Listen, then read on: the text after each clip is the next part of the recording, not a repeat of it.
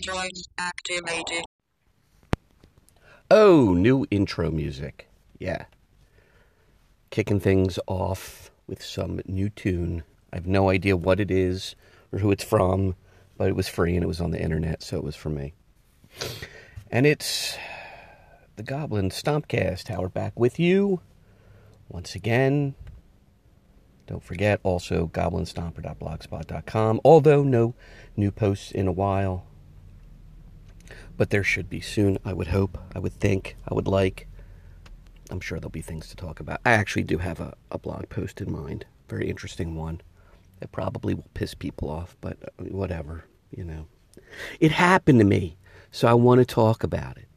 Uh, week in gaming thus far, Wednesday night uh, was a uh, was a Fantasy Grounds AD&D First Edition rally. Uh, that was much of a rally. Uh, so had some players drop out, but um, hoping to replace them soon, and had an interesting replacement for one of them on deck. The most infamous Jason Hobbs, which I was uh, super happy to have him join up. And uh, he, what did he end up playing? A dwarven thief. Oh my god, I can't remember already. I think dwarven thief. Yeah. Um, so uh, we had a good time. It was a nice experience. I was interested, very interested, in the fact that uh, he is a roll twenty guy. I think ninety nine percent of his gaming has been uh, virtually has been on roll twenty. I myself have played roll twenty. I haven't run anything on roll twenty. Um, not for people. I have gone through sort of building a scenario and, and running through it. The other two fellas that uh, that gamed with us on Wednesday also primarily roll twenty guys, and so none of this crew was a fantasy grounds crew. And I find that really there are essentially two camps right now. There's fantasy grounds, and there's roll twenty. Uh, roll twenty is across the board like you can completely use it whether you're a GM or a player as a free platform, and I don't think you have to spend any real uh, money, any actual ducats or shekels or rupees to engage and play. And I think that's really its draw, and that it runs in the browser. Its second big draw that it just runs in the browser. There's nothing to really install, and you can play. It's a it's a pretty trimmed down UI. Um, it's not fancy schmancy, but it absolutely gets the job done. And games that I've played that way uh, have been great. Uh, primarily, I've played BX that way. I haven't played anything more intricate that way. So, um, not that there's not role play in BX, but um, I don't know. It, a lot of a lot of smashing and bashing, and and that handles that environment super well. I can't speak to how it handles other environments. Now, Fantasy Grounds on the flip side is a more developed UI. Uh, it does require a download and an install of an application. Uh, the DM is essentially, or the person running the game is hosting the server, and the other folks log in. And so a lot can be dependent on bandwidth. Weather, for some people in rural areas, can play a, a damaging role.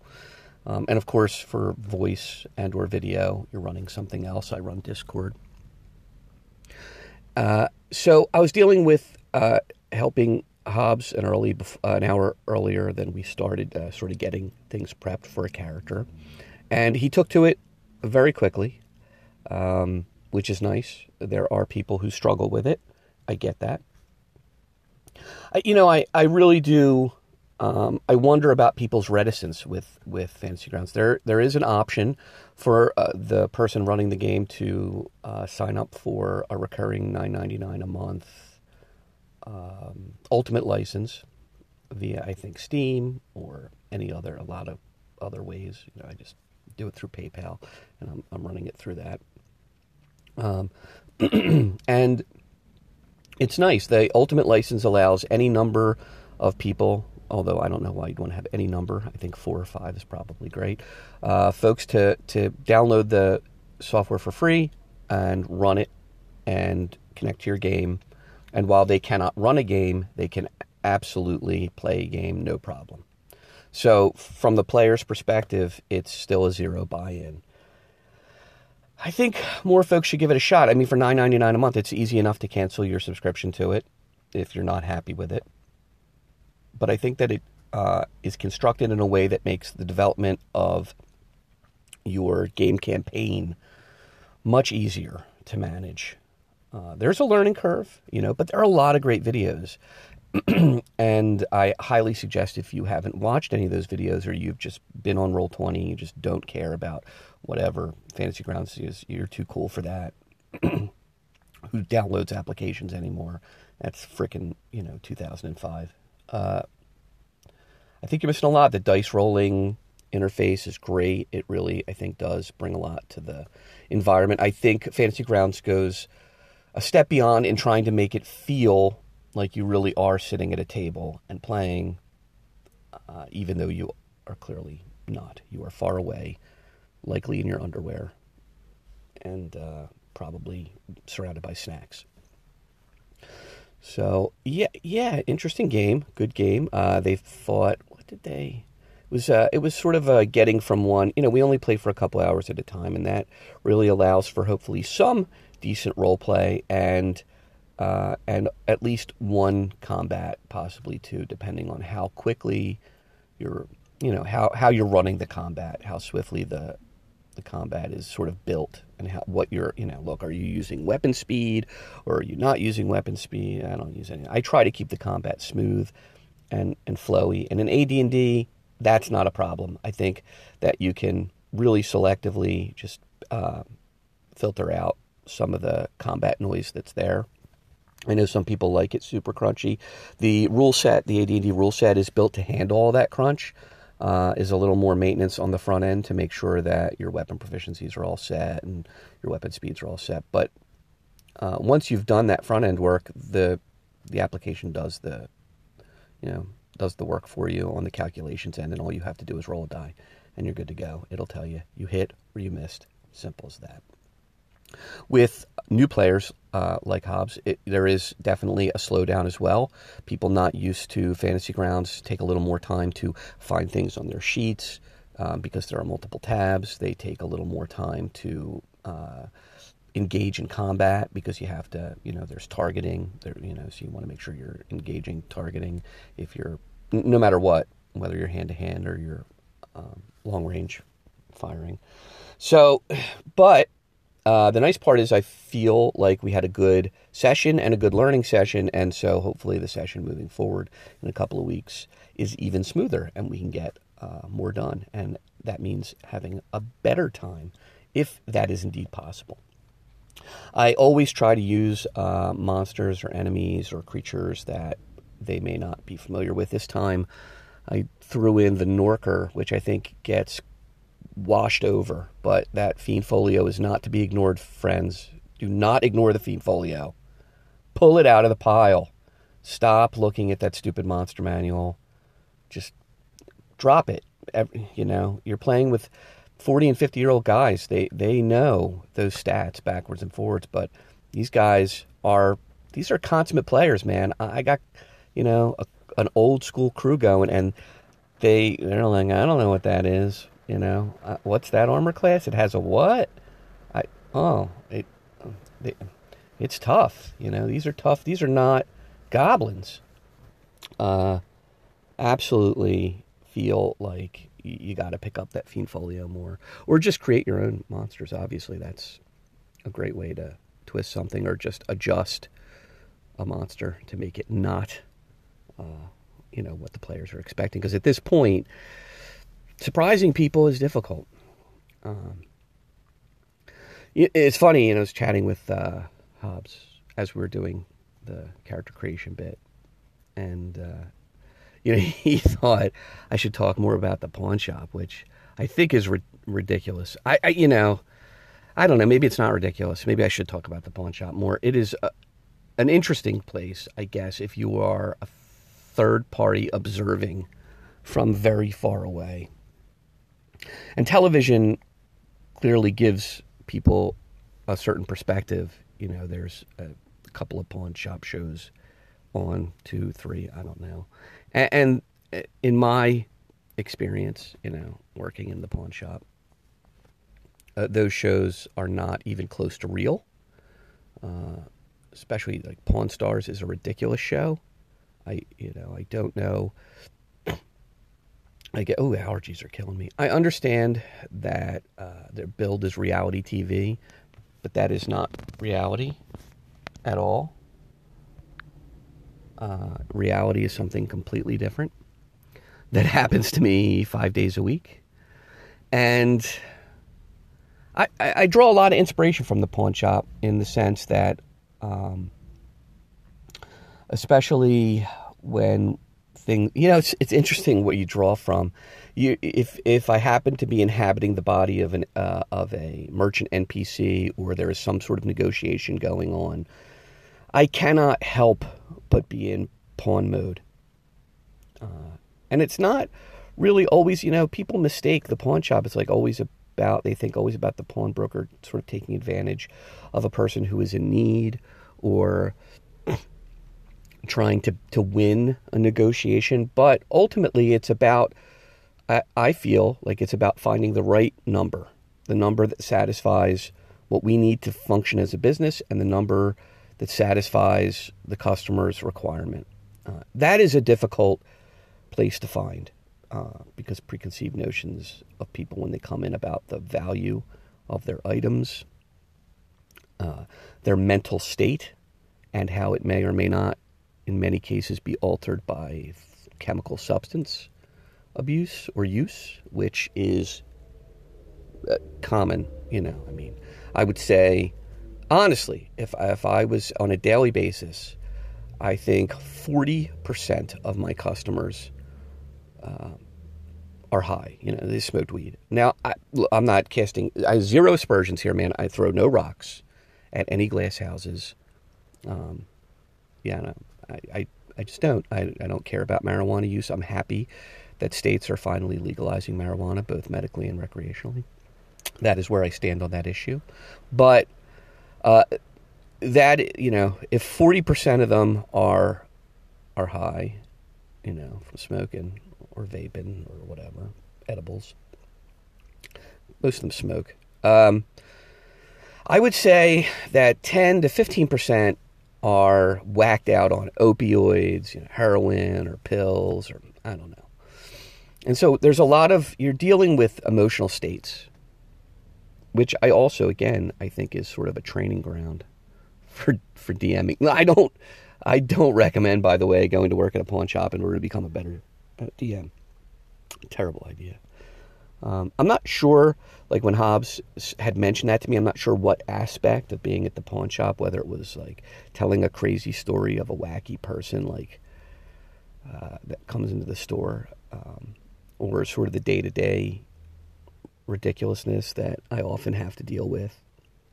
You know, I sent a tweet yesterday, and this is interesting. This is, you know, actual conversations, short snippets I try to put in tweets sometimes um, for the Goblin Stomper account and it's a it's a conversation I have a lot where a person comes in and they ask about you know how much can I get for X, and it's not an item I want for whatever reason, a brand I don't deal with or um, a condition of an item that I'm not interested in taking because of its condition or whatever. You know, they put it on the counter and 47 roaches crawl out of it, which which happens and becomes a huge problem.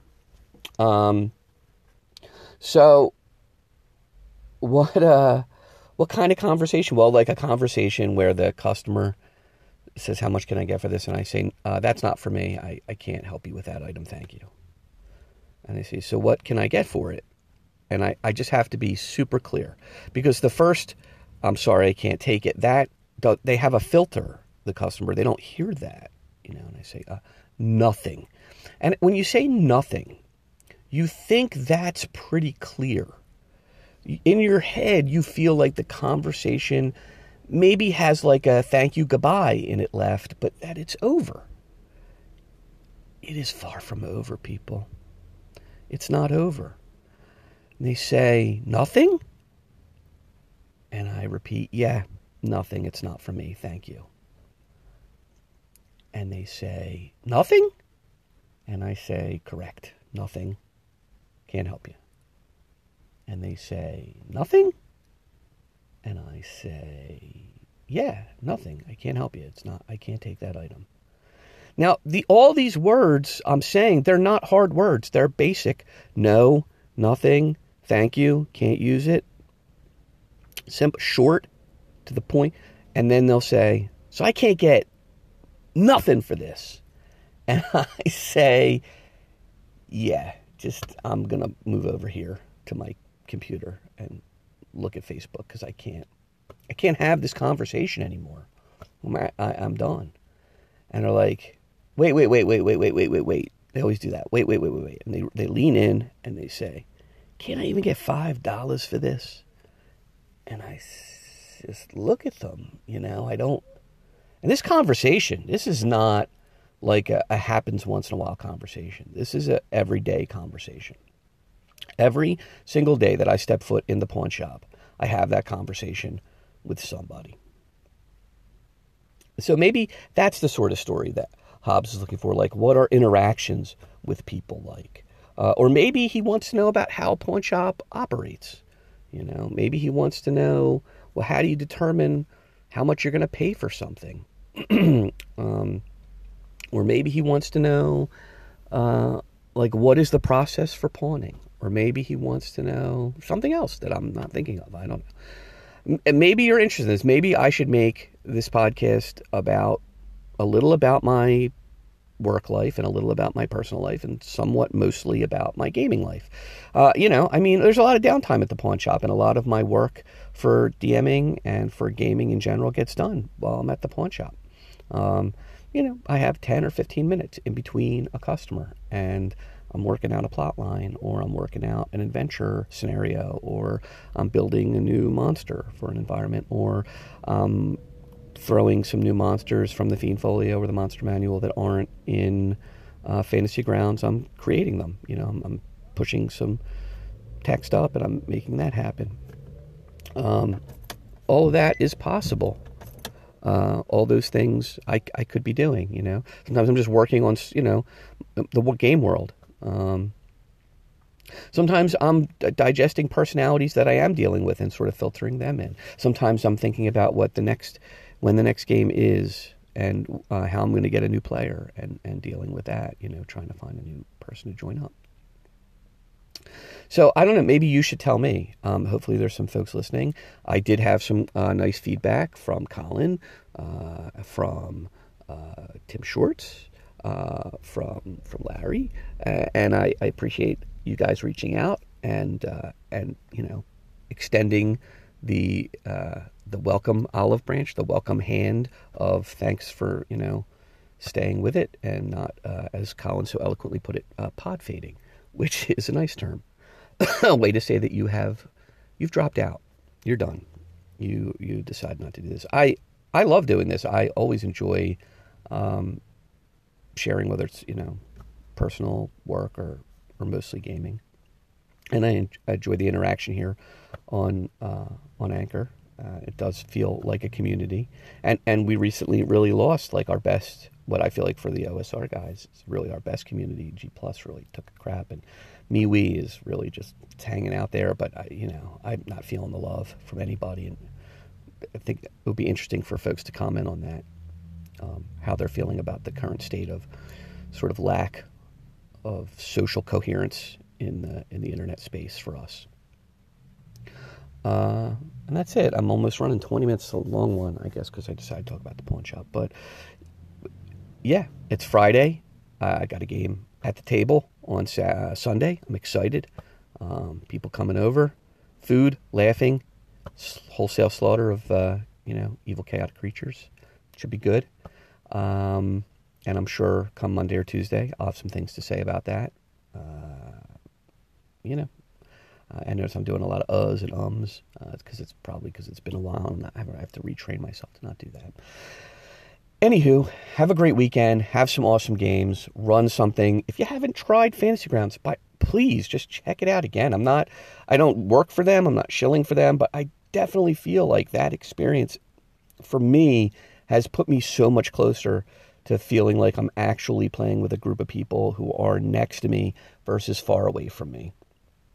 Uh, And I'm hoping that the people that I've been playing in the game are starting to feel more comfortable with that virtual tabletop and are starting to feel like, hmm, it does have, it does bring something to the game that Roll Twenty like doesn't have. And I don't know, maybe it's just a completely intangible thing. Uh, and here I've come full circle. So have a great weekend. Game on. I will talk to you guys next week. Later.